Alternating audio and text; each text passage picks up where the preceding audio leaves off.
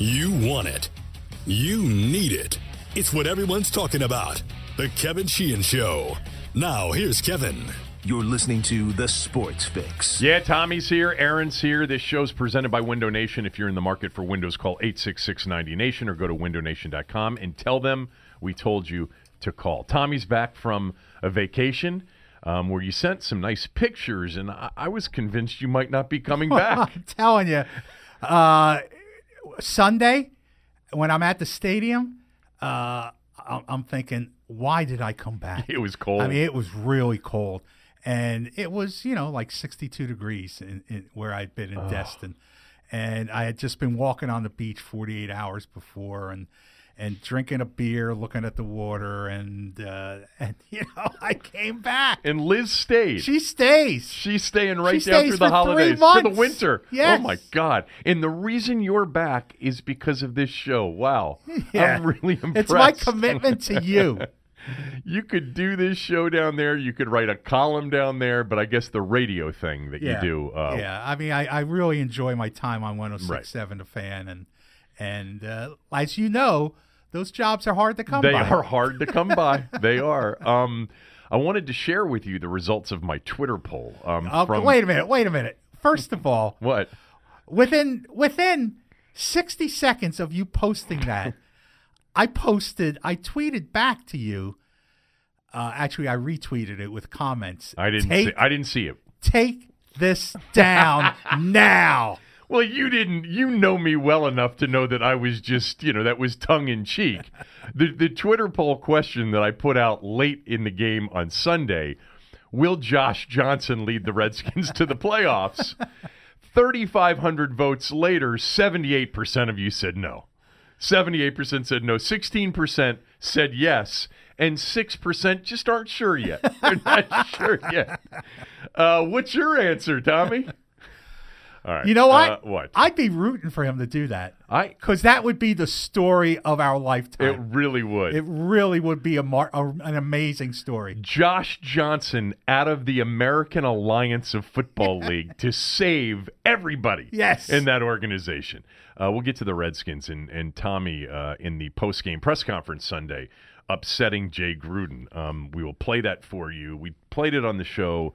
Uh, the Sunday night, Monday show, um, post-game show, but we will play it again and get Tommy's reaction because, God, he gets under people's skin all the time. Uh, I do want to start with the Monday night game, which I'm telling you, man, Kirk Cousins is every game on national television. Makes you look good, doesn't it? The he? only games he's the, – the games that he's played well this year have been Sunday one o'clock games. He can't play – for whatever reason, he doesn't play well in primetime. Um, I'll just start with this. Because I'm always there on Twitter, Tommy, and I'm always there the next day. Like many of the people who are anti-Kirk, they go into hiding when he plays well. Not me. I'm here. He wasn't good enough last night. He was not good enough. But there's not a period after that because I'm not done. If you think it ends with me saying Kirk wasn't good enough, then you haven't been paying attention to how good I am at making excuses for him. All right? Because I've got excuses. Look, look it, as you would say. He's not Aaron Rodgers. He's not Tom Brady. He's not Breeze. He's not Rivers. He isn't good enough to overcome an overwhelmed offensive line like he's had this year, especially on the road against good teams like Chicago, New England, and Seattle. I've said this, Tommy, a million times. I'm surprised. Actually, I'm not surprised because some of our audience is, is a bit limited when it comes to Kirk uh, conversation. He's not elite. I think I've said that before. Let me think about it again. Uh, think about it again. Yeah, he's not elite. He's just good, and I still think he's good. If Minnesota's expectation was that the eighty-four million dollars was going to get them Aaron Rodgers, they made a big mistake. Kirk is a good quarterback. He is. He needs help. He's not a one-man show. As much as I love him, and I do, I've got pictures of him up all over the house. Uh, even after last night, I still think he's a good quarterback and I like him, but I am comfortable saying that he's not at a level where you can put it all on him and get consistent results. Last night at CenturyLink against that team. Last week in Foxborough against that coach. All right, three weeks ago in Chicago against that defense. Did you see what they did to the Rams Sunday night? He's not going to put the offense on his back and carry it. Not against those teams in those situations. He's played thirteen games, Tommy, in Minnesota so far. They do have a bad offensive line.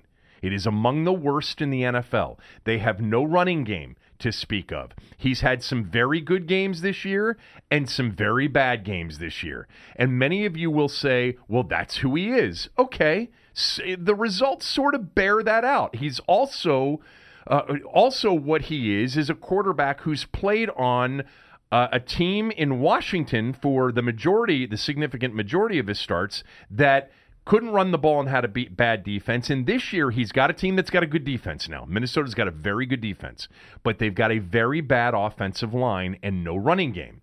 By the way, his fumble late in the game had nothing to do with the final result of the game, people. Come on. There he goes again, fumbling, blowing a game. Yeah, but it's, it it's, was it's, the game was over at Kevin, that point. It, it's, it's him kneeling down when he's clueless. Remember when he knelt down? Yeah, in the Philadelphia game okay, where he threw I mean, for three ninety and four uh, touchdowns. But again, in a game that they I mean, had to have he, to go there, to the playoffs. There's this perception that that he, he chokes. Yeah, I know that. I know that, and he has. Even in meaningless moments, that that, that only solidifies the perception. Well, that, that shouldn't solidify the perception. But it does. A late game, down fourteen nothing, game over, hit backside, trying to make something happen, fumble and recovery. It's. Let me tell you what should it should really enhance the perception. Last night, there was down six nothing before what was one of the worst calls of the weekend. I mean, Minnesota got completely robbed. You, were you watching the game? You probably weren't. So I'll tell you what happened, because I'm assuming you don't know what happened, the controversy of the loss last night. If you just look at twenty-one seven, you missed out on one of the worst calls all year. Did you see it or not? No, I didn't see okay, it. Okay, I'll get to that in a moment. The play before one of the worst calls of the year. It's six nothing. And he is late on a third and nine comeback to Thielen. That's, and you can see, he hesitated, and he threw it late, and because of it, it was incomplete. That's a choke play on his part. He was not confident. That not last night in that stadium against that defense that had been in his grill all night long. That's the play that I look at, and that, that that's the play that worries me. Not the fumble down fourteen nothing at the end. It's the third and eight, third and nine. Uh, after, by the way, th- they had first and goal on the previous drive, and play calling was an issue, and everybody talked about this. I'm talking about all the experts, so-called experts, said that John DeFilippo and and uh, and Mike Zimmer, there's major tension between the two right now. Jay Gruden could end up being the offensive coordinator in Minnesota next year. Um, the, uh, the the fourth and goal t- uh, pass uh, that was incomplete. I don't put it completely on him, but he didn't make a play. He didn't make a play. But the worst play of the night was the third and eight on the next drive. When he had Thielen for a first down, he hesitated. He did choke a little bit and made a late throw, and then they brought the field goal. That That's the one that I look at, and I'm like, Kirk, you've got to make that throw. If you're going to get through this perception of not coming through in the clutch. On third and nine there, great field position, going in potentially for the, the winning touchdown or the go-ahead touchdown. Even though you didn't get it on the last drive, you've got to complete third and nine to an open Adam Thielen on a comeback pattern, and he hesitated, and he threw it late. And then came the play of the night, really, which was Bobby Wagner using his own defensive front as to propel him over the line of scrimmage. They blocked the field goal with five and a half to go. They flagged it, and then they picked up the flag without really any explanation that made any sense. It was an illegal play. Everybody said it.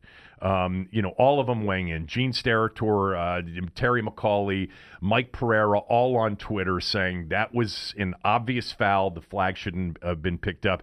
It would have been first and ten at the Seattle fourteen-yard line with five minutes to go down six nothing. That was a significant play in the yes, game. Yes, it was. So now a lot of people will say, well, Kirk wouldn't have gotten it done there anyway. Well, okay, well, I'll, I'll give him the chance. If you're a Minnesota fan, you wanted them to have first and ten at the Seattle fourteen, down six nothing. Instead, Russell Wilson back-breaking third down forty-yard run, and they end up winning the game going away. That was a, an impactful call. But um, he didn't play well. He he's he was not good enough last night, and he hasn't been good enough many times during the course of his starting career to strap a team on his back that's struggling offensively with everything and go win a game. I, he just wasn't good enough last night to do it. I concede that point. Um, I wanted to mention two other things real quickly about the game. This this constant conversation during the game about this tension between Zimmer and DeFilippo. DeFilippo's his brand new offensive coordinator. Yeah. You know, and he's had problems with offensive coordinators. He wants a balanced attack, a more conservative attack where they're able to run the ball. The problem is, is they're thirtieth in the league in running the ball this year. And they're twenty-seventh in the league in yards per carry. They just haven't been able to run it consistently. They have, I think, good backs. It's an offensive line problem with them when it comes to running the ball and pass pro. Their defense has stepped it up here in the last few weeks. They've got a good enough defense, but right now that offense isn't good enough. Part of it, part of that is Kirk, no doubt. Um, but it's it would be interesting at the end of this year if he were to get rid of DeFilippo after one year. And by the way, DeFilippo's a, a head coaching candidate people have been talking about. Well, you know, I mean, I I think uneducated people have been talking about it. I think industry-wide, from what I gather, uh, that's not the same conversation. Really? Yeah. What are you hearing about DeFilippo? Well, I know somebody. I mean, uh, people who I trust who cover who cover the league say it's just more. It's more of this recycled name co- uh, coverage. In other words, like his name shows up, people recycle it. They keep reciting the same thing, but. Uh, You know, he's not the hot candidate that everybody says he is. Well, uh, the the tension between the head coach and DeFilippo just got me to thinking last night, in all seriousness, if the Redskins don't make this Josh Johnson late run to get to the yes, postseason, yes. and right now eight and eight might be good enough to get him into the postseason. Eight and eight's now looking pretty good in the N F C. Not pretty good, but it's it's got a shot to get in as, as the last wild card. Uh, Zimmer knows Gruden. Gruden knows Zimmer. They were on the same staff in Cincinnati, and I want, and Kirk is there. And I, let me just say this, because I always said this. I do think they benefited each other. I think the system that Jay ran was the perfect West Coast passing scheme for Kirk's strengths. They didn't get along, right? right? They didn't get along at all, but that would be interesting. Um, also, just so you know, um, all of you that were killing me on Twitter last night, I was there taking it, though. Um, the N F L did weigh in this morning. They're going to go ahead and let Cousins play the final three games. That's going to be allowed to happen, and they are still very much – they have the inside track to a playoff spot. Um, that tied against Green Bay earlier in the year may end up helping them out if they can get to eight seven and one or nine six and one. Uh, can I talk about Kirk a little bit? Yep. Okay, first of all, I mean, I'm I'm generally with you on Kirk. I know you have been. Uh, not as passionate as you, not as vehement as you, but I think he's a good quarterback, and I think most teams, most teams in the league would, would, would like to have Kirk Cousins as their quarterback if they didn't have one of the one of the five or six elite quarterbacks. I know what you're going to say already. What am I going to say? You're going to talk about the money and the expectation that comes with the money. No, no, I'm not going to talk about oh, that. So I I'm going to talk correct. about the the team that in the that went to the N F C title game last year with Case Keenum right. as quarterback. When Kirk Cousins came there, it was very clear that the expectation was Super Bowl appearance and anything else would be a failure. A team that got to the N F C title game with Case Keenum at quarterback certainly should be able to progress from there with Kirk Cousins as quarterback. Now, there may be all kinds of legitimate reasons why they're not that have nothing to do with Kirk Cousins' ability, but he arrived there with a Super Bowl expectation. Anything less is going to be viewed as a failure. And as simple as that. And, and you know, uh, at, at one of the things you're swimming against is this tide of, of numbers. However you explain the numbers, his numbers against uh, uh, teams with winning records are is a disaster. Right. So, I mean, you know, you you can you can come up with legitimate reasons for why things go wrong, but the results are difficult to ignore. That said, that said, I think, I like I said, I think most teams that don't have one of the elite quarterbacks would take Kirk Cousins on their team tomorrow. I don't disagree with anything you said. I don't. Uh, I think that there is... There is a burden on him in Minnesota. There's a pressure on him. There's an expectation of him because of what you said, what their results were last year.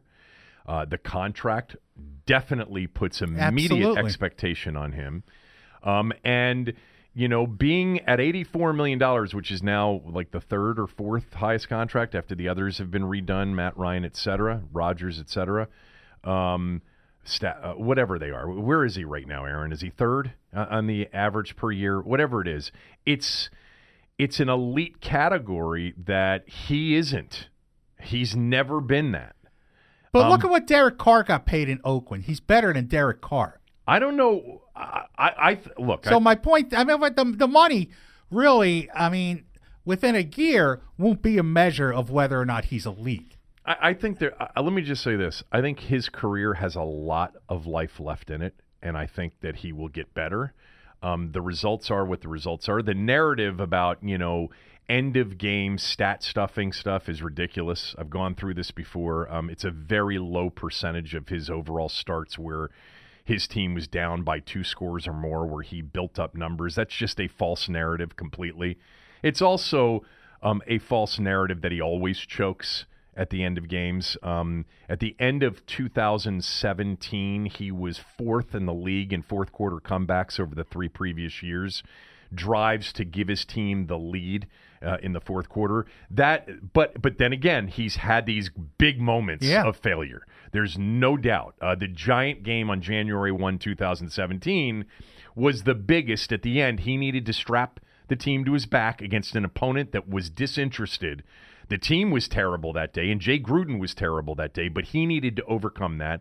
And last night, he has to make a play on the first and goal, and the third and goal, and the fourth and goal, and then has to make a play on the third and eight. They had he moved him into position on two different occasions in the fourth quarter to take the lead, and he couldn't finish. And he didn't finish because he didn't he wasn't good enough last night. He wasn't. Um, now, there's one other thing that go, goes on I with still Kirk like Cousins. Him, though, and I think he'll get better. There's one other thing that happens with Kirk Cousins. This is controversial in, in, in some ways. Uh, he has become the symbol nationally for, in one, one argument, what went wrong with R G three here in Washington. Like, for people who weren't close to seeing what happened here and are convinced that the Redskins somehow ruined R G three, Kirk Cousins as seen, is seen as the villain by those people in that, because he was the guy who replaced R G three. And locally, there's a segment of the population that that resents Kirk Cousins because he did replace R G three. Yeah, I mean, Kirk Cousins had... These were decisions made by people above well, him. Well, but that that's yeah. it. That the people people are angry that Robert Griffin the third what was a bust, and Kirk Cousins is the symbol of their anger. Right. So he, he's always dealing with that. Um, right now, in terms of the contract, where, where is the contract value? I think I have this. Ryan, Rodgers, Stafford, Luck in terms of the guaranteed dollars, and then Kirk. Um, all right. Uh, I do want to get to your column. I wanted to mention a couple of things real quickly. The over-under for the Redskins-Jacksonville game is what, twelve? Is thirty-six. It's the lowest over-under number in six years in the really? N F L. You got to really? go back to two thousand twelve, a game between Seattle and Arizona for a lower over-under number, which was thirty-five and a half.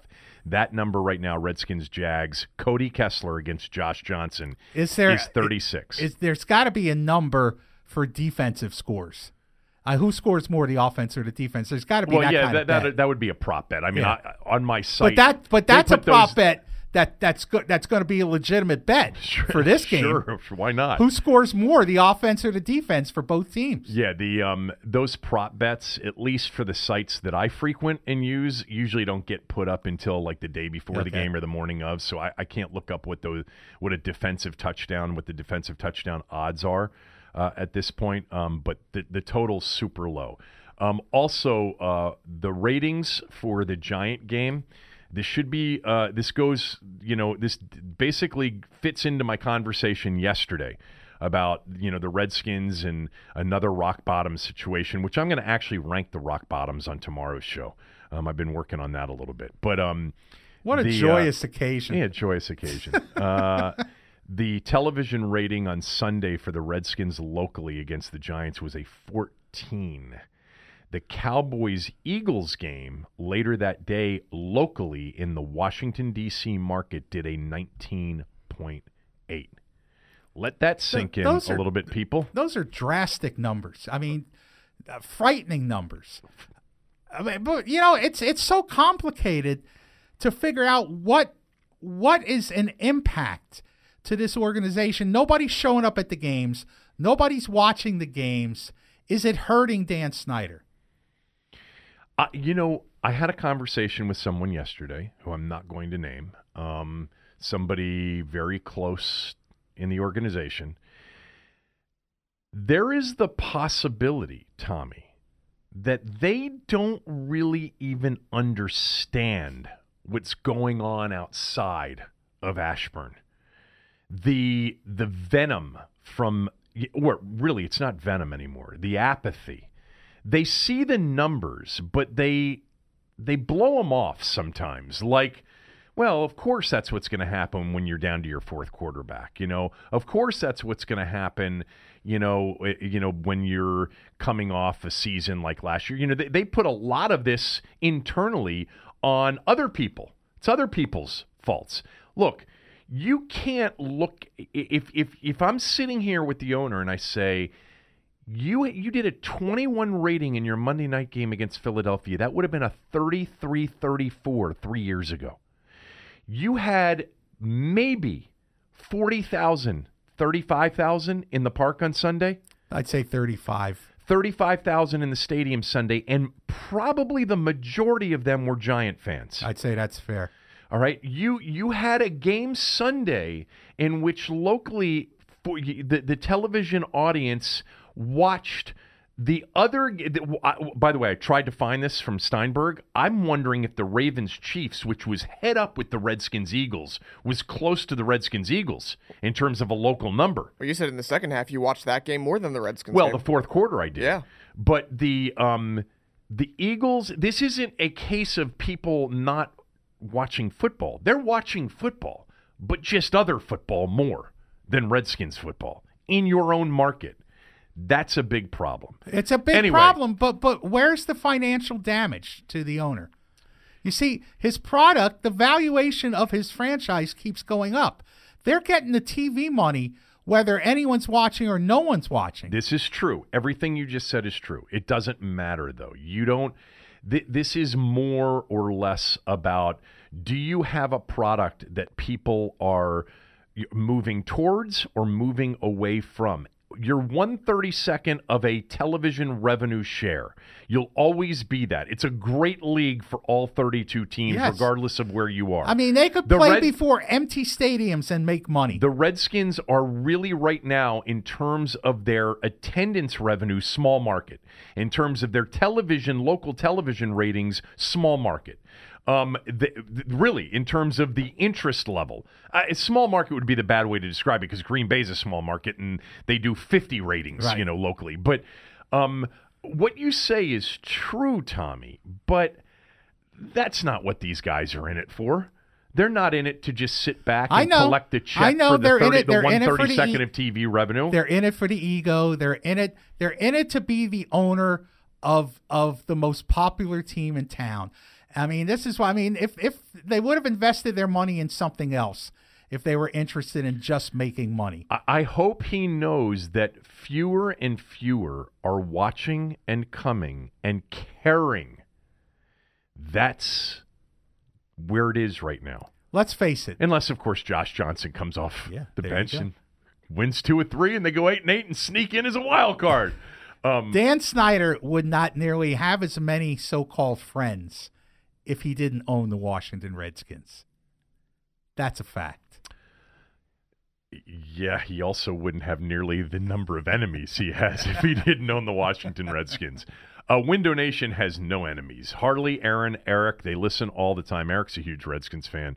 Been emailing back and forth, uh, depressed right now about the situation. But uh, look, right now, if you've been thinking about new windows, if it's colder in your home than it should be, it's probably because you need new windows. I promise you, as someone who has had Window Nation install windows twice over the last ten years in my home, you can't go wrong by giving them a call. Right now, it's Window Nation's triple zero sale. Zero down payment, zero payments, and zero interest until twenty twenty. But that's not all. Window Nation's triple zero sale is a triple deal. You also get two hundred dollars off every window, any size, any style. And if you order a house full of windows, Window Nation will pay your heating bill until the new windows are installed. You'll save hundreds, if not thousands, of dollars right now. And who knows how much more with energy savings over the years to come. Window Nation windows give the greatest gift, an inviting, warm, cozy, comfortable home. So visit window nation dot com today for the triple zero sale. Zero down payment, zero payments, and zero interest for twelve months. And two hundred dollars off each window, no minimum purchase required. Plus, Window Nation will pay your heating bill until the new windows are installed. Save today, save tomorrow, save forever. Call eight six six, ninety, NATION or visit window nation dot com. That's eight six six, ninety, NATION or shop window nation dot com. Tell them we told you to call. All right, I want to get to uh, you upsetting Jay Gruden in the press conference uh, on Sunday after the game. Here was Tommy's question to the coach. Okay. Is there a disconnect then between what happens during the week and what happened on the field today? As far as? In terms of preparation. And if there is a disconnect, uh, how do you fix that? I don't know if there's a disconnect or not. We have to check the run fits. Are you talking about defensively or offensively, everything? I'm just talking about, you said, like, you, you had a good week. You guys were ready to compete. Uh, but it didn't look that way on the field, so there seems to be a disconnect. Yeah, there's a disconnect. We have a quarterback that just got here, and we have two offensive guards we named starter yesterday. So there is a disconnect there. There's three of our starting eleven guys that just got here a little bit ago. So there is a disconnect there. We also lost Jordan Reed in the first quarter. There's a major disconnect there. That's four pretty good players or four key players uh, that aren't out there or uh, what have you. All right. So now, I, his, I, I do want to ask you because I... I I I didn't watch it. I just listened to it. Was he? I mean, yeah, he was irritated. I, people texted most, me to say that your boy just really upset Jay. The most Gruden. Irritated I've seen Jay ever in a post game. I've seen him depressed more. I've never seen him that. His eyes got bigger. He, he, he clearly got more animated. And and look, I think I give Jay Gruden a lot of credit because he treats people well. He handles himself generally with composure in press conferences. A lot of these, a lot of coaches would be far more difficult. So I give him a lot of credit for that. Let me just point out, all I was doing was following up on what Jay Gruden opened the press conference with. Here's what he said at the beginning when he said, "That product we put on the field today was not a reflection of the guy's work during the week in practice." Well, that's what I asked him about. Why right. wasn't it? Where's the, where's the, what's missing? Right. So I basically was following up on what he said, and he forgot what he said, I guess, or whatever. It it, it touched a nerve, and uh, you know, I just want to point out two things in my column. The week before, he told everyone not to feel sorry for themselves. There was a lot of woe is me in, in that answer, you know, and I didn't point out to him, you know, because I figured, well, I just better shut up at this point. But I should have said to him, Jay, those are all offensive players. How do you explain the defense? Right. You know, I mean, everybody, everything you talked about are offensive positions. What, what's, what, what's the disconnect with the defense then? But uh, the better part of Valor thought that, you know, I, I got my question in. No use getting into a, a, a confrontation with the coach. But again, I was just following up on, on, on what he said. And there is a disconnect. His players say that, well, his players say there's a disconnect Uh, at least D J Swearinger always says so every week, between the coaches and the player. There's a disconnect everywhere with this franchise, with everything. Yeah, I mean, I knew exactly what you were trying to answer. I, I did uh, what you were trying to ask. And, you know, that's, you know, I mean, it's like we always say, after a game like that, it's tough. And yes. I think generally, I agree with you. Generally, he handles himself very well. In fact, better than anybody in the organization yes. in recent years in front of a microphone. As much um, as I like Mike Shanahan, he would not have been as cordial. No. Well, or, he probably wouldn't have been. And he was always very frazzled at times, you know, right when a game ended. Even the, the even the Monday press conference, yes. you know, the day after.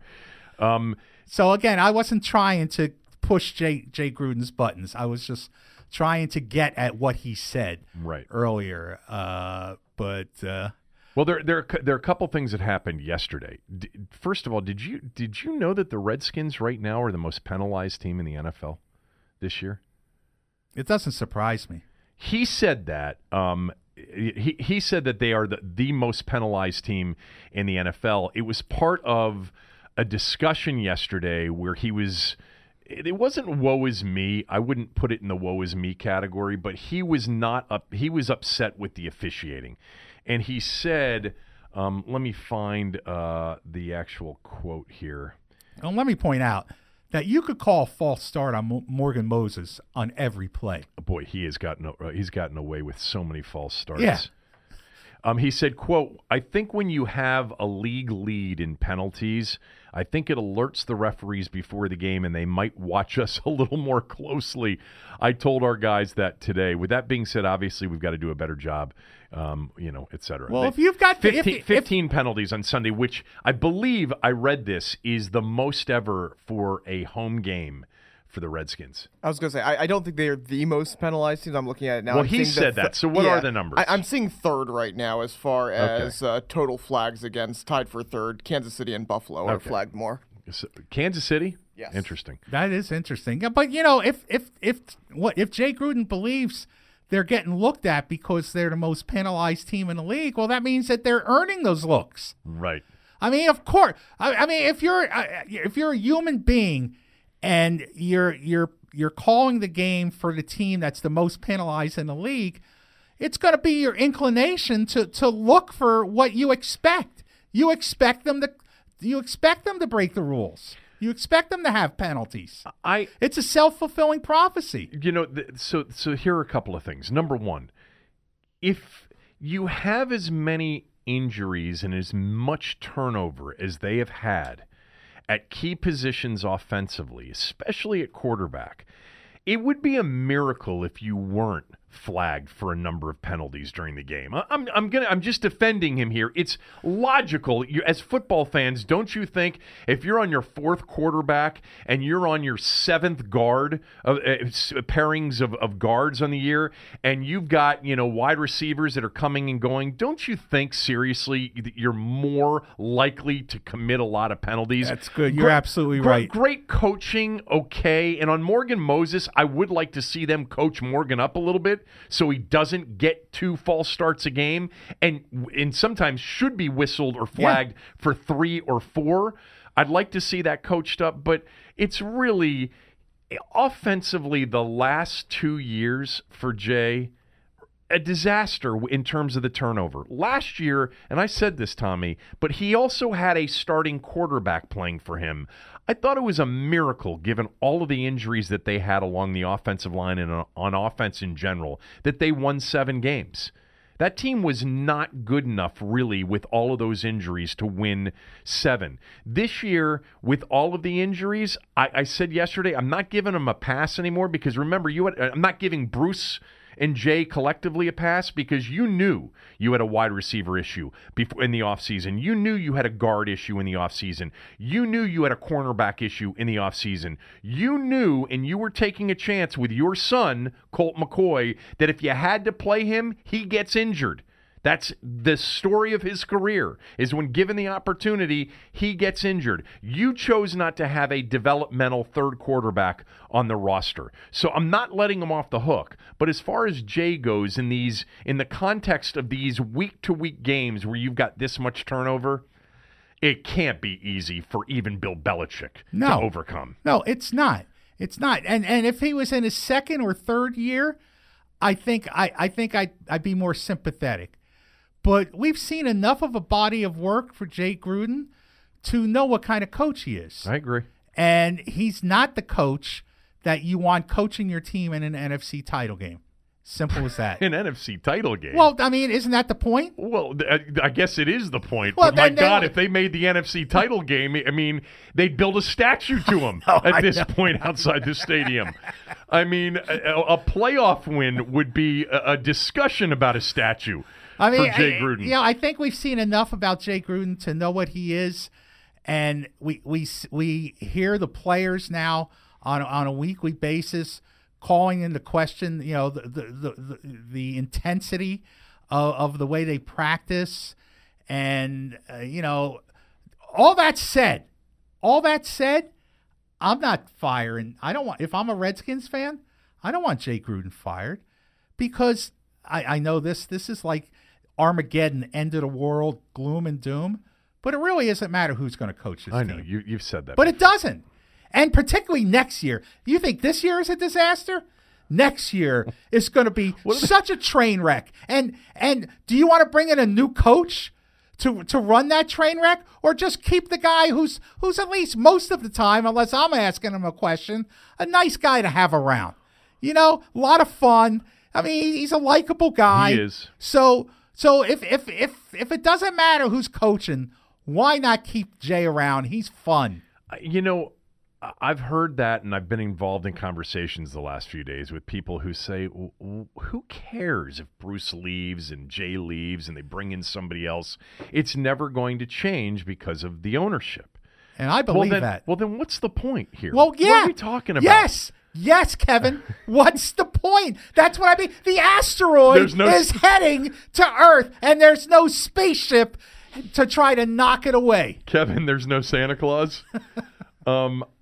I, I, I get that. I guess if you still are like me, where you still hope that one day they figure it out, then you're hoping, and I mentioned this yesterday, you're hoping for an epiphany that the owner has. Actually, you know what you're hoping for, and you have a better chance? An, oh, indict, an indictment. Against him? Yes, for, for, what? So, for something, something, anything. I mean, come on.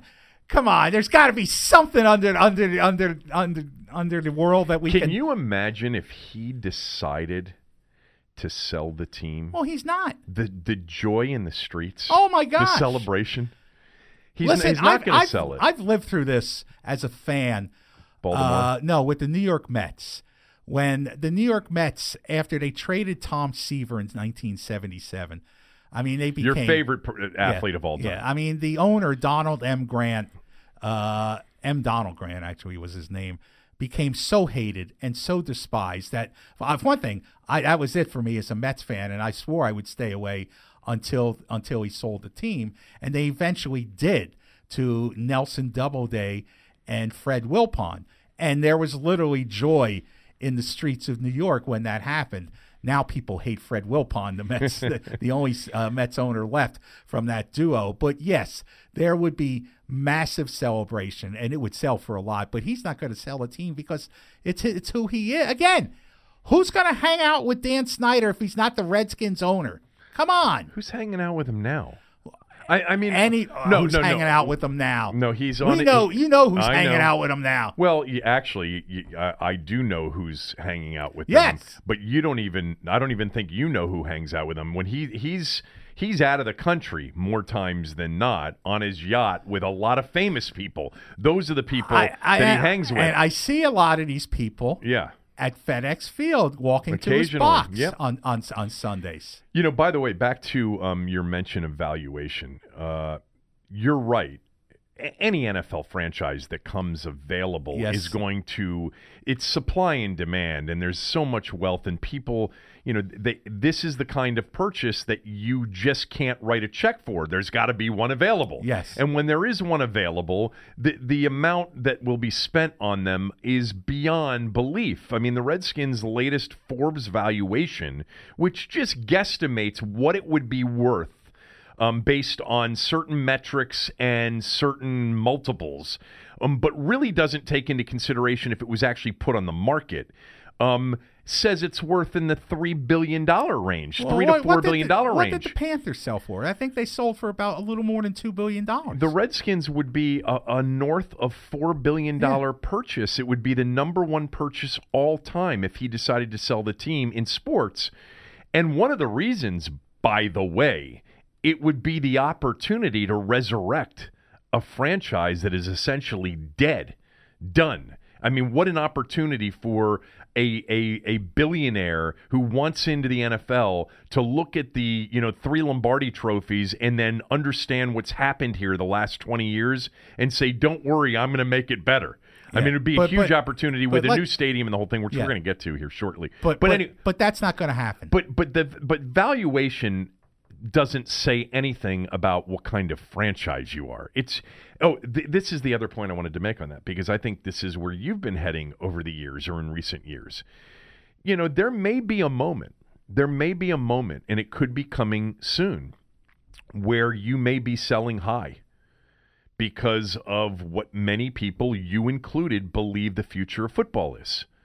So I don't know when that point is. I mean, right now, you're going to get the, the biggest number that you'd ever get.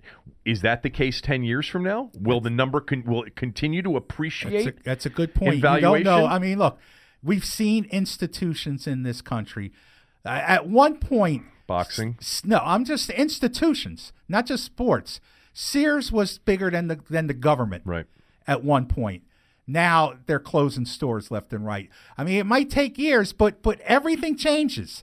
I mean, you know, you're on the top of the mountain, and everything seems to, you know, at some point things change. So you're right. There will be a point where you'll be selling high, and it, it won't just continuously keep going up. I don't know if we're near there or not. I don't feel like we're near there. Look at the season. That I mean, N F L is I, I, when people talk about diminished ratings in the N F L, they still are much higher than anything else on television. And this year, I I don't even know where they are right now. I can just tell you that this season has been wildly entertaining, if not at times very frustrating. You know, the officiating over the weekend in the Dallas-Philadelphia yeah. game, the the blown call last night um, in, in the game, Th- that gets frustrating. But God, I mean, we're heading into that stretch of year. I mean, this Sunday, four twenty-five, Pittsburgh, New England. You know, Sunday night, Eagles, Rams doesn't look as a, as attractive as it did. You know, you've got Saints, Steelers coming up in, in two weeks. You've got Chargers, Chiefs on Thursday night. This is the time of the year with the cold weather. I just, I don't see the values of these franchises hitting their highs anytime soon. I don't even know if it'll be in my lifetime, oh, but I it think, probably will. I think it'll be in our in, in, in our lifetime.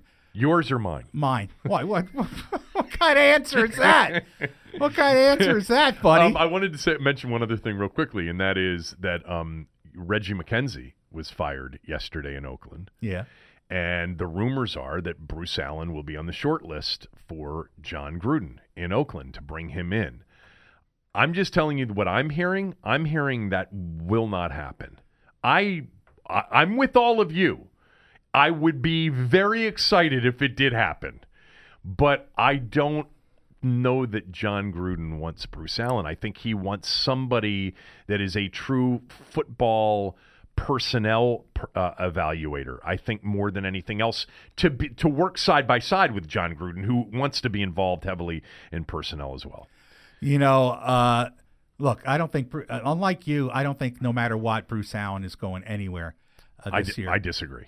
Uh, Bruce Allen. I, I, you know, my, my position is that it's over for Bruce and Jay. Right. And I do I, believe and I, that. And I ju- believe just the opposite.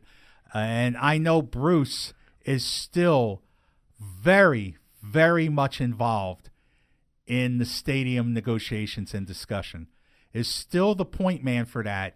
And for him to depart would set that back. Would, I know Brian LaFamina is supposedly, quote, involved. But I know the guys that, that, that involved in this, who they talk to, and they talk to Bruce. Okay, that's that's a possibility. It doesn't mean that he couldn't continue in that role until completed, but simultaneously the organization brings somebody in to head up football operations and be and potentially even be, you know, I don't care, I don't even care what the There's title no words. is. So that would have I, to be I, over Bruce's head.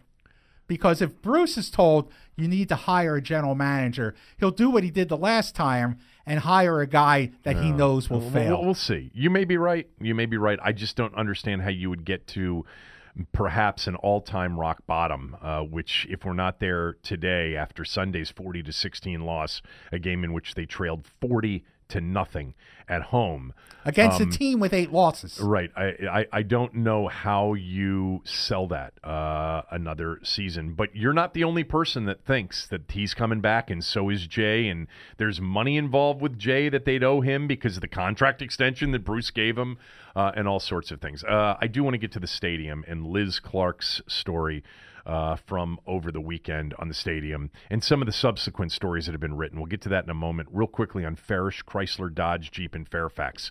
Holiday time, and it's also inventory clearing time at Farish. If you are thinking about something new, now is the time to take advantage of it. And I would ask that you give Farish a shot. They're great. Ralph Perkins, Kevin Farish, some of the smartest guys in the business. Talk to Ralph over the weekend. Best rebates of the year, and they're trying to move all of their inventory off the lot so that they can bring in new shipments on January first. That means a huge deal opportunity for you.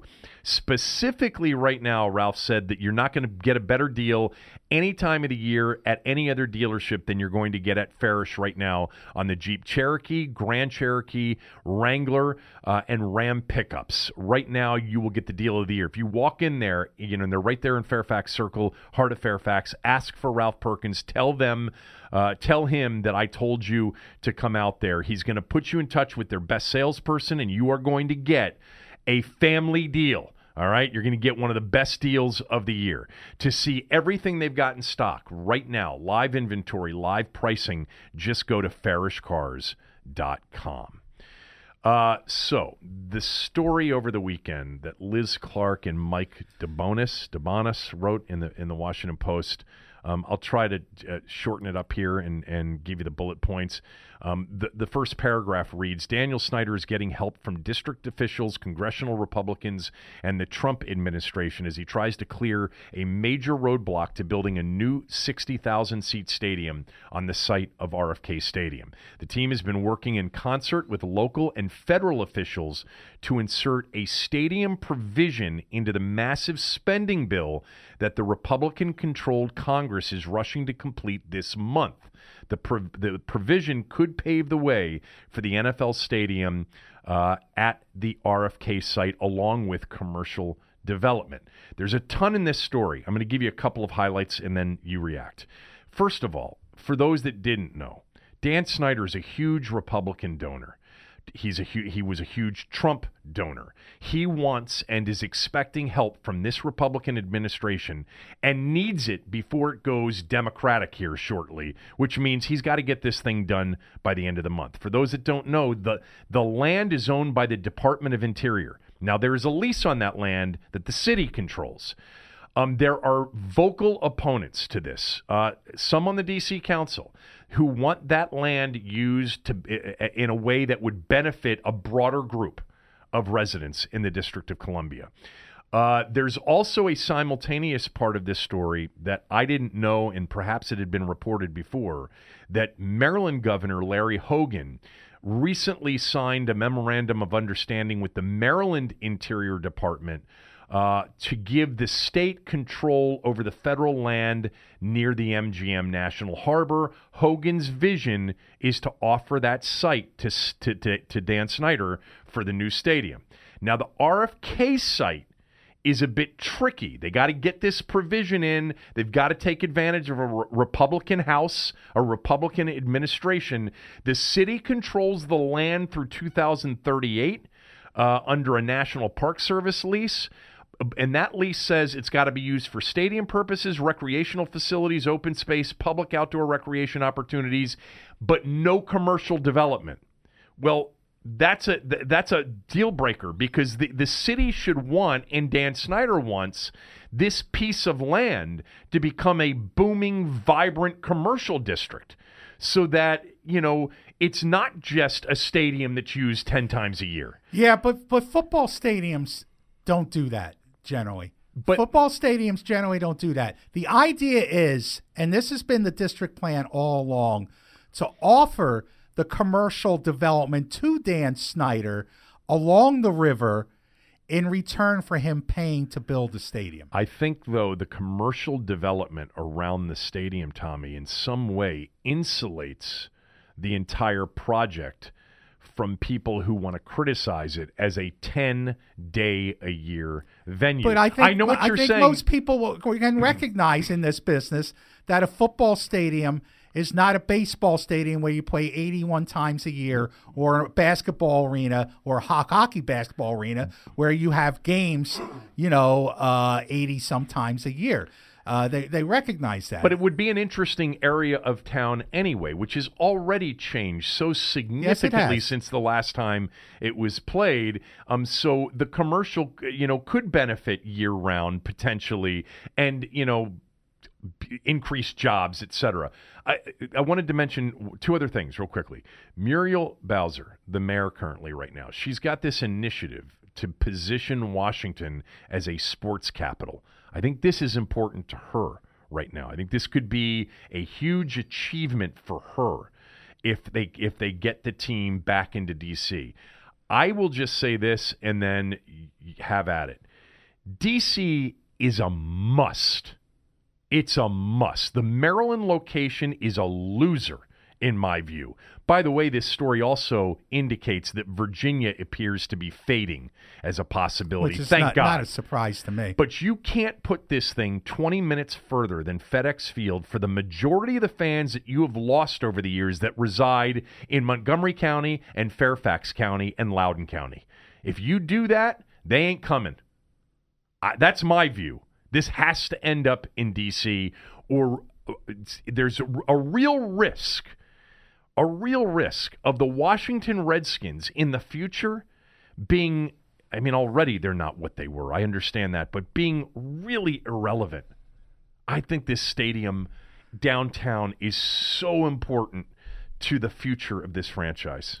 Okay, uh, first of all, what this bill does, and people kind of overreacted to the bill, all the bill does, well, not all the bill does, but the primary purpose of the bill is to put the city in the race.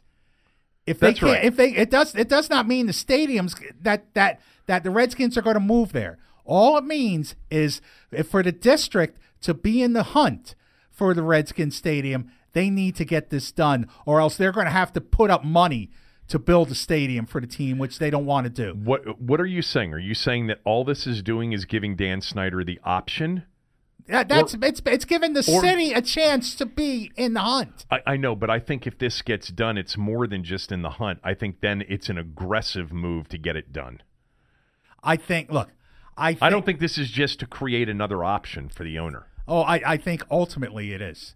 I think ultimately you want as many bidders as possible. Well, of course you do. Well, and, and the district is not a realistic bidder. Everybody knows if Snyder has to build a stadium. Now, I'm betting Snyder probably in his heart wants to be the hero and put the stadium in the district. And it would be a huge public relations boom for for the Redskins to be able to move to the city, back into the city. That said, I still think it's going next to the M G M. I don't know why you think it, it's more difficult to get there than it would be FedEx Field. I think it's easier well, if you're, for those you, people. No, if you're coming from Montgomery County, you are, uh, or Fairfax or, or Loudoun County, you are driving, if you're taking the Beltway and you're not going through town, which could be a nightmare too, it's twenty minutes further around that part of the Beltway in P G how, County. How where, past FedEx. Yeah, from from, P, from from Montgomery County. If you yeah, go Virginia but, way, it's still going to be a forty-minute, forty-five-minute commute. It's closer than, than than FedEx Field. It depends on where you are in Montgomery uh, County. In Montgomery County, I'm I'm forgetting about that. I'm talking about in Virginia. It's a it's an easier access for Virginia residents than FedEx Field is. Here's the, what, you're, you're in Maryland for ten seconds. Here's what I would – well, I, and, and I'd like to see the comparison. You may be right. From certain areas in Fairfax County, obviously you're going to go the other way around yeah. the Beltway. You're going to go the yes. Virginia way around the Beltway. Right. But, and, and also, look, the, the N F L is going to do business with the, with particularly with the M G M. I mean, there have been a number of teams that have already made marketing deals uh, with the M G M, the Jets among them. Uh, There's going to be mean, a casino right next to the stadium at R F K too eventually, Tommy, and a big sports book. That's true. You're right. You know, you're, you're going right. to have the same opportunity you're there. You're right. And in fact, I think that's part of why Jack Evans is pushing for the sports betting right. bill. In, in in D C. One of the reasons why Virginia is not going to get the stadium, they don't even have a casino gambling, let alone uh, uh, sports betting. So that's an, another reason. But I, st- I still think, and you know, as far as the reporting of this, I think that's the first time this has been reported anywhere. It was buried in the Post story, but that was a, a significant thing that no one else has written. That, With the Hogan that, piece? The Hogan piece. Um, I, I, I still think that's where it's going to wind up. Look, you you may be right, and I may be overreacting, and I may be overreacting because I'm predisposed to nostalgic thought. And I think that for me, and it's a personal thing, I know that if the stadium is at R F K, I live in close Montgomery County, nearly on the D C line.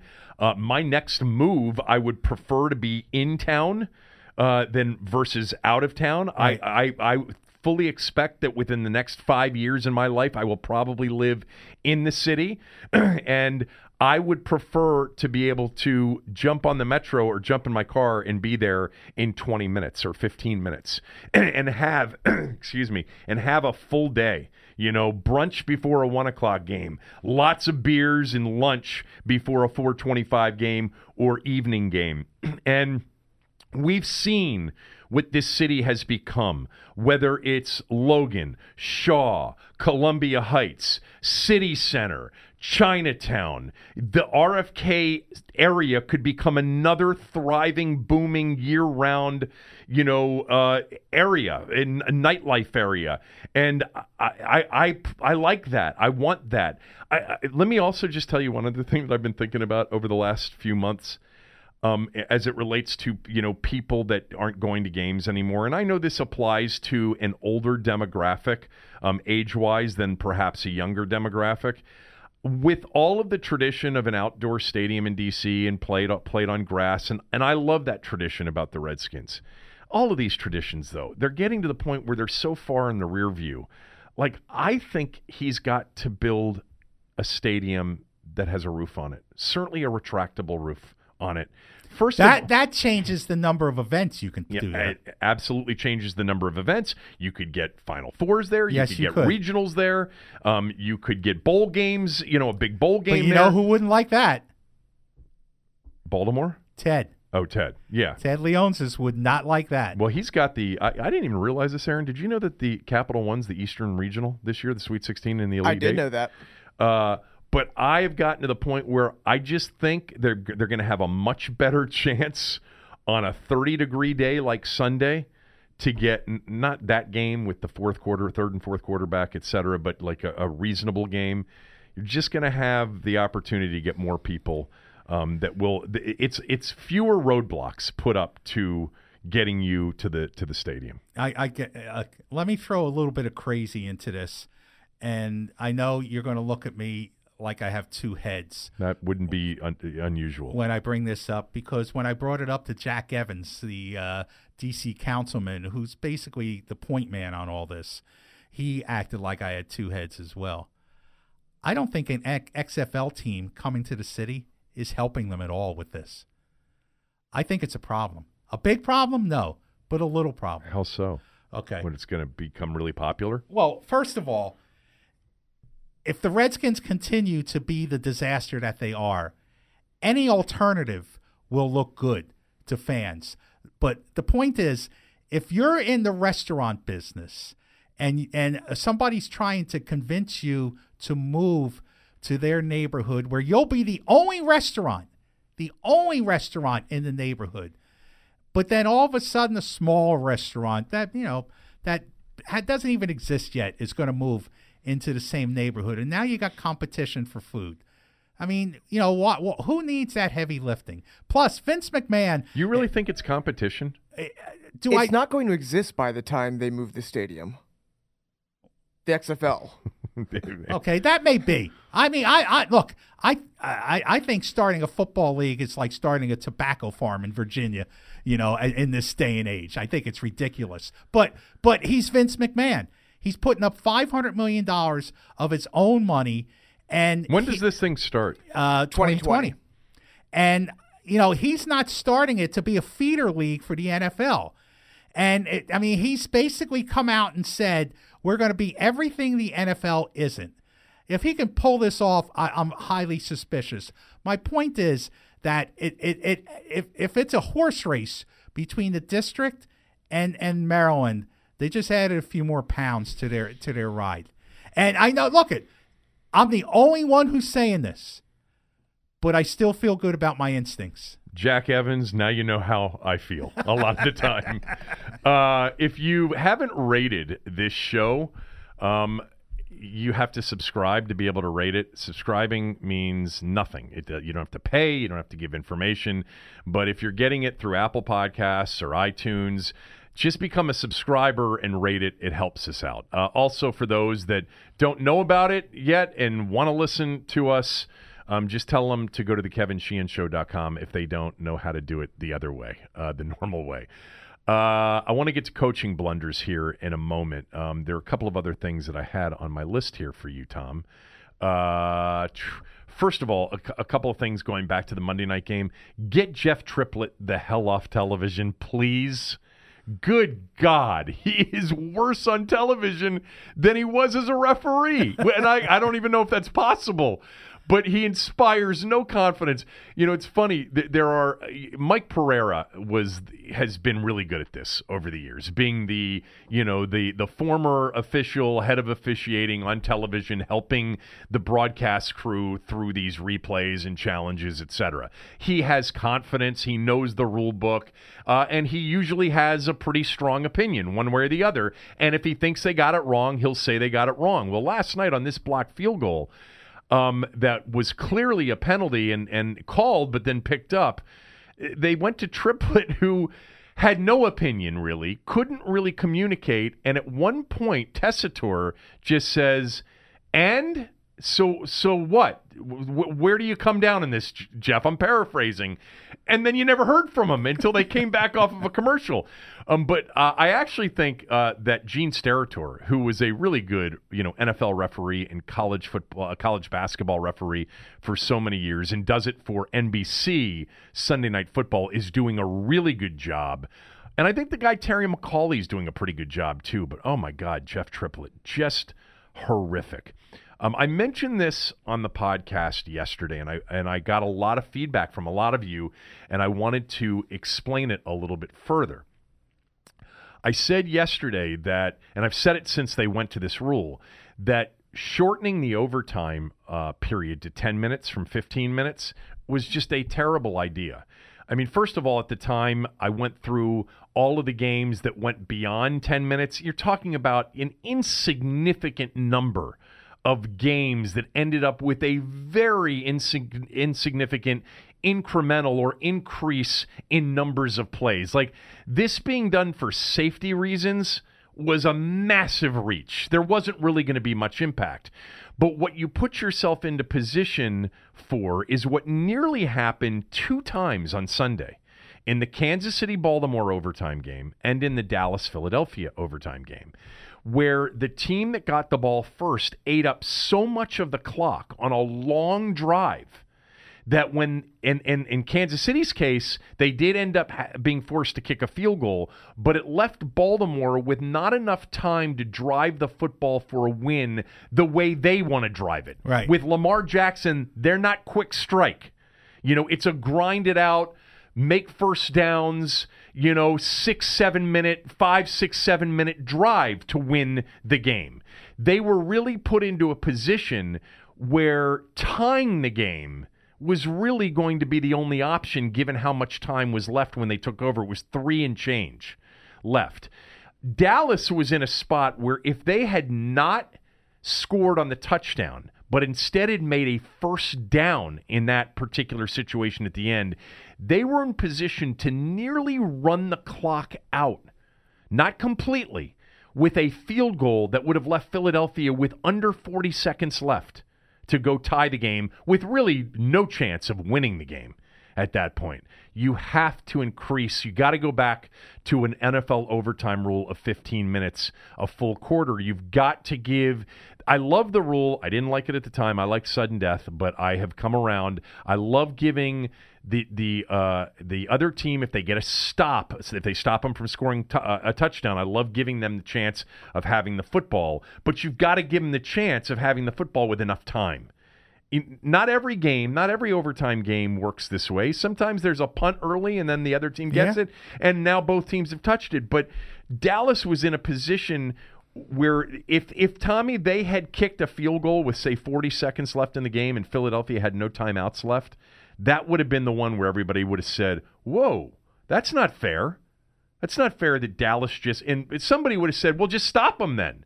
But that's not the point of overtime. The point of, of the new rule is if you hold them to a field goal, you get a shot. Right. If if you were going to just say just stop them then, then go back to sudden death. Yeah, just go back to sudden death. Yeah. Um, so I, I wanted to, to, to mention uh, that. Uh, I've got some coaching blunders coming up here, um, but I also had a, uh, I also wanted to ask you about Bryce Harper um, and the news that Bryce Harper, uh, you know, the, the Mark Lerner stuff that he broke on J F K the other day about, you know, that was their best right. offer. They're not coming back to it. That was a little bit surprising that he did that.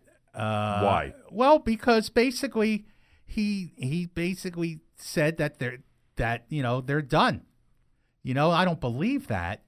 Uh, and Mike Rizzo, you know, it's funny because I think in part that Mark Lerner felt the need to do that because Mike Rizzo had said in an interview with somebody earlier in the week or at some point that uh, you know, I think it was right around the Corbin signing, that basically to sign Bryce Harper now would be an ownership decision. He basically put it on them. I mean, he's basically said, you know, I have a payroll I have to work with. If Bryce Harper is signed, that's going to be above and beyond, and that's going to be an ownership decision. Maybe that's why Mark, Mark Lerner felt the, the need to to say that, well, if it's our decision, we, we're not going to spend any more than, than, than, than what we've offered. Now, what was funny, well, not funny, but interesting dynamic is Scott Boras basically uh, slapped Mark Lerner down to reporters yesterday at the winter meetings by saying, A, he doesn't believe it, and B, I usually deal with his father. Really? Yes. Yeah. He says, I usually deal with Ted.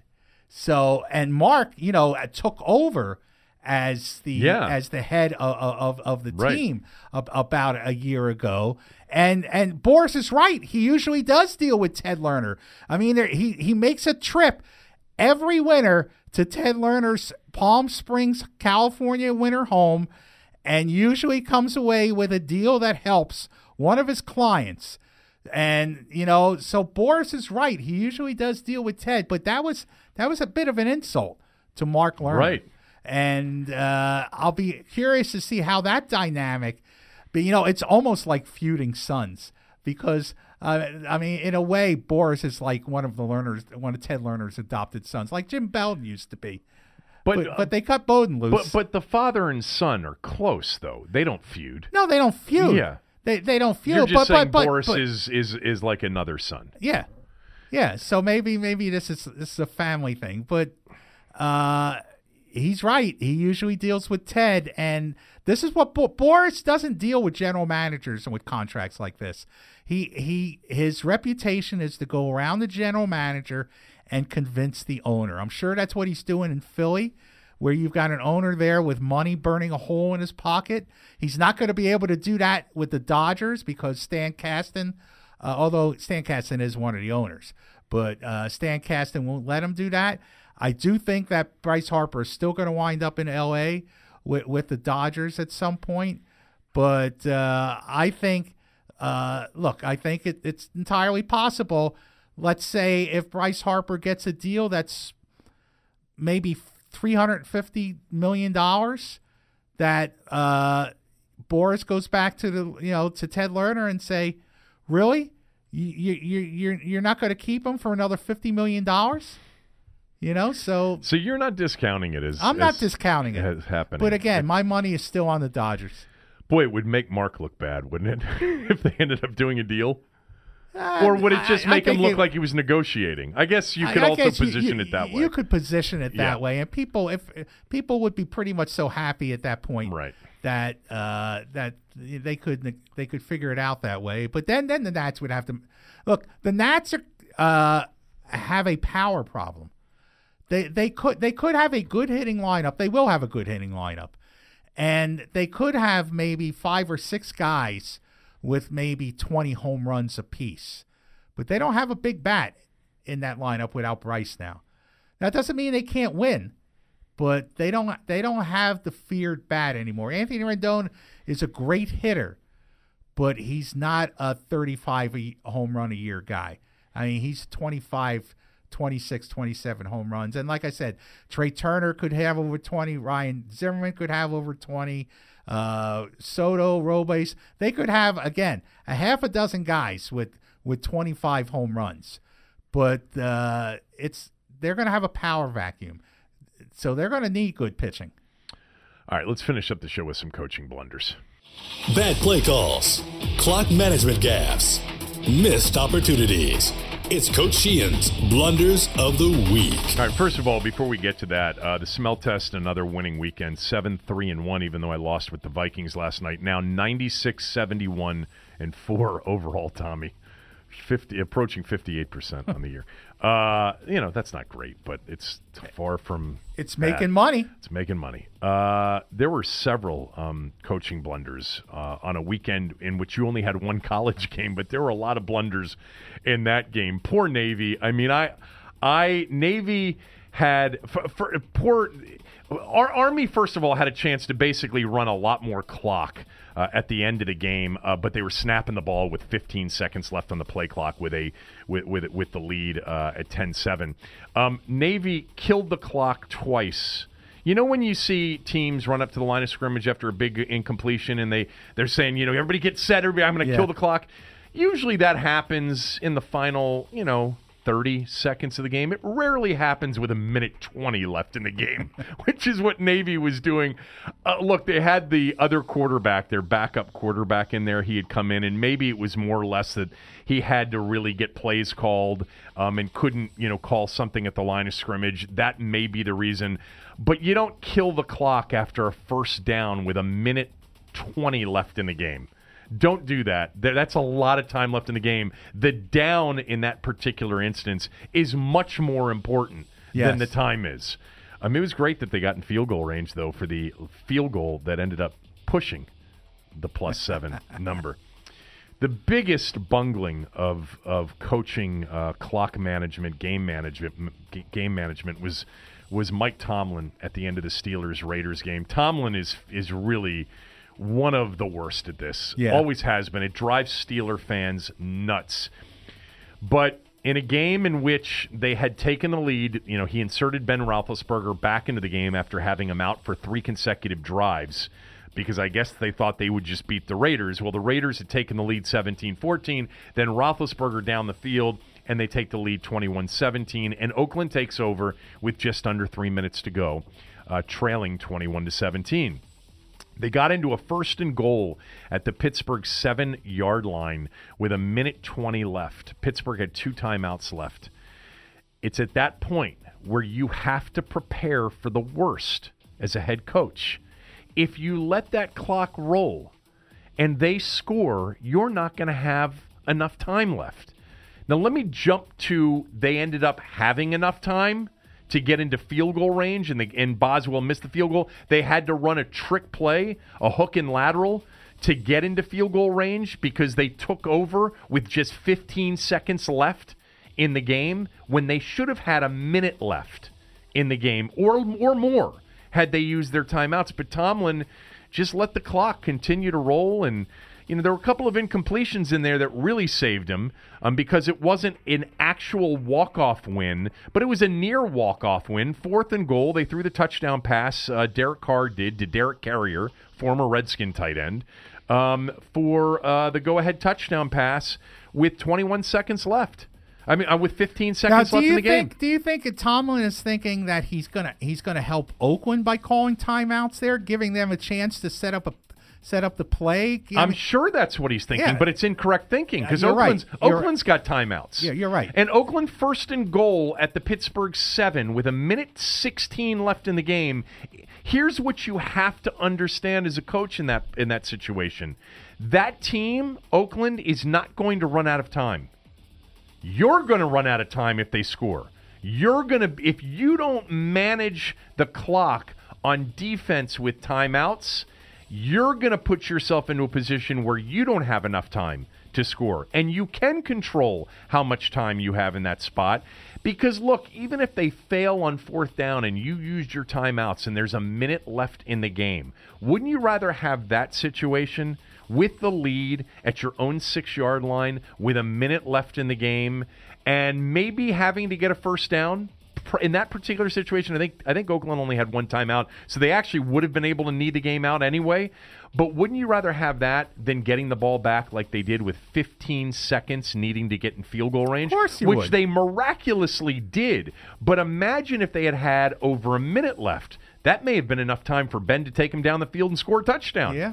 No, you're right. It's ter- It was terrible clock management on the part of Mike Tomlin. And again, they did with the hook and lateral play, which went for forty-three yards and ended with five seconds left on the clock. They ended up getting into range for a field goal.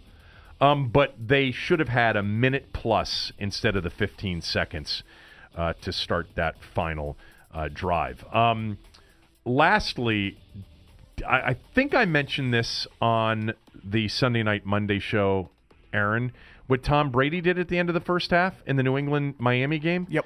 He lost track of how many timeouts his team had. Look, I put that on the coaching. You know, even I guess you get to the point where it's Tom Brady, and you're like, Tom knows that we don't have any timeouts left before this play, and he can't take a sack because we've got a field goal opportunity. It was the end of the first half, Tommy. Um, New England's down at the Miami uh, two-yard line, all right, fifteen seconds left uh, before the final snap, but they don't have any timeouts left. So you got to unload the ball, right? You know, you can't yes. take a sack. That's what prevents you from kicking a field goal. Um, you got to throw the ball somewhere into the end zone or out of the end zone and then send your field goal team out. He took the sack and afterwards said, I lost track. I thought we had one timeout left. And wow. they didn't, and the clock ran out on him. And, you know, that's one of those questions that you don't have to really talk about much, or situations in New England. You, you know, in New England, you rarely have these things to, to complain about with your team, with, with Belichick and with, with Brady. Yeah, but, um, but, but like Belichick said, it's not like anybody died. Yeah, it pretty much is what he said. Um, but the uh, but, but that was more or less after the final play of right. the game. But the um, but it would be interesting if you're in you know if if you're in Boston, you're like, come on, Belichick's got to tell Brady. Really? He's got to tell Brady he's got one more timeout? He doesn't have any timeouts left? I guess you should. Um, anyway, those are the coaching blunders of uh, the week. Uh, I didn't mention the Wizards uh, because I'm just not going to anymore. That's good. I mean, That's what's good. the point? I did stay up and watch the Dwayne Wade-LeBron ending last night. Uh, it's actually pretty cool. Uh, they had a chance. Miami did to tie it. It's the last game, I guess, LeBron and Dwayne Wade will play. And God, I mean, the the love between the two of them um, is uh, is it, it, it, you know what? It's genuine. It is absolutely genuine. There's so much phony in LeBron sometimes, but this was more about you know Dwayne Wade uh, being moved by the moment at the end last night. It was pretty cool. Uh, yeah, the Wizards uh, lost. They were down by twenty-five and came all the way back, cut it to one. uh, but they lost the game because they stink and John Wall didn't play. Uh, you got anything else for me? Uh, are we going to talk about uh, H B O boxing? Oh, yeah, final night. Did you see did, did, you saw the sign-off yeah. with Lampley and, yes, the, I did. and the montage, the yes. you know ten-minute-plus video thing that they did? Yes. I loved it. Yeah, it was very good. It was very good. Max Kellerman is a boob. I know, you you can't he's stand an, him. He's an idiot. You don't think he's good on that broadcast? No, he's an idiot. Okay. He's terrible. He's a cable access guy who was in the right place at the right time. Was Larry, He's a boob. Was Larry He's a Merchant, boob on sports were you a fan talk of Larry Merchant? Yes, absolutely. You were a fan of Larry Merchant? I was a fan of Larry Merchant as a sports columnist right. before he ever started doing boxing with H B O. He was a sports columnist with the New York Post and the Philadelphia Daily News. Well, I mean, I remember Larry Merchant. Larry Merchant, obviously most people are going to remember Larry Merchant as the guy side by side with Jim Lampley for all of the years in H B O boxing, and you know Roy Jones Junior and before that, you know all the different other boxers they've had. Sugar See, Ray I, Leonard. I, I and, think I think the trio of Lampley, Merchant, and George Foreman was the that best. was phenomenal.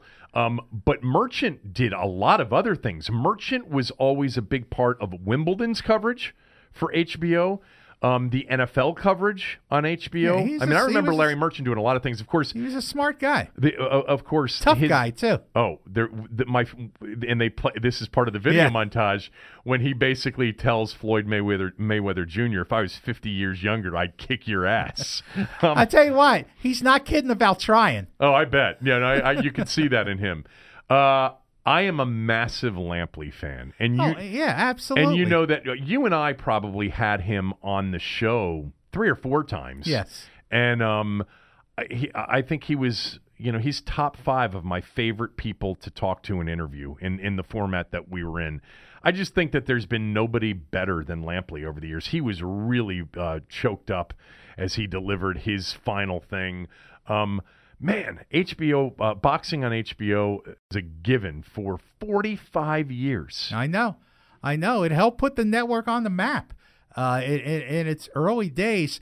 But like I said, I mean, in a way, we, should, we shouldn't. I mean, look, uh, it's it's what I identified with uh, for for a lot of years. And, and when I started covering sports in ninety-two and covering boxing, uh, you know, I covered so many H B O fights and got to know so many people at H B O. That said, boxing, people, some people can make the case that boxing took a step back when it went on pay T V.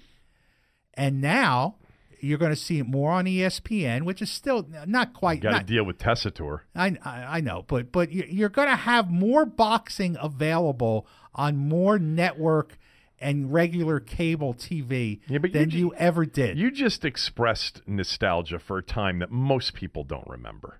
Friday night fights, free boxing no, on T V. No, I can remember. I mean, why, most why, of my why, lifetime, any big fight, I either, I mean, I can remember as a very young person going to the Capitol Center to watch on closed circuit, you know, all of the big fights, and then obviously pay-per-view over listen, the years. Wide world of sports, there was usually yeah, something. True. There was, it was usually Larry a, Holmes fought, defended his title so many times on Wide World of Sports. But many times, Tommy, it was on Wide World of Sports a week after it actually aired on closed circuit. No, I, I live, live. I'm, some of it was live, and some yeah, of it was a week after of, the some fact. Some of it was live, and some of it was a week after the fact. But we shouldn't we shouldn't bemoan the fact that boxing will be more accessible now to more people. And in the end, it, I think it's a good thing.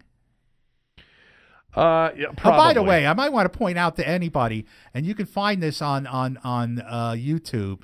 Uh, one of the things H B O did over the years, they did a series called Legendary Nights. Yeah, it was great. It was a great series. I'm in two of them.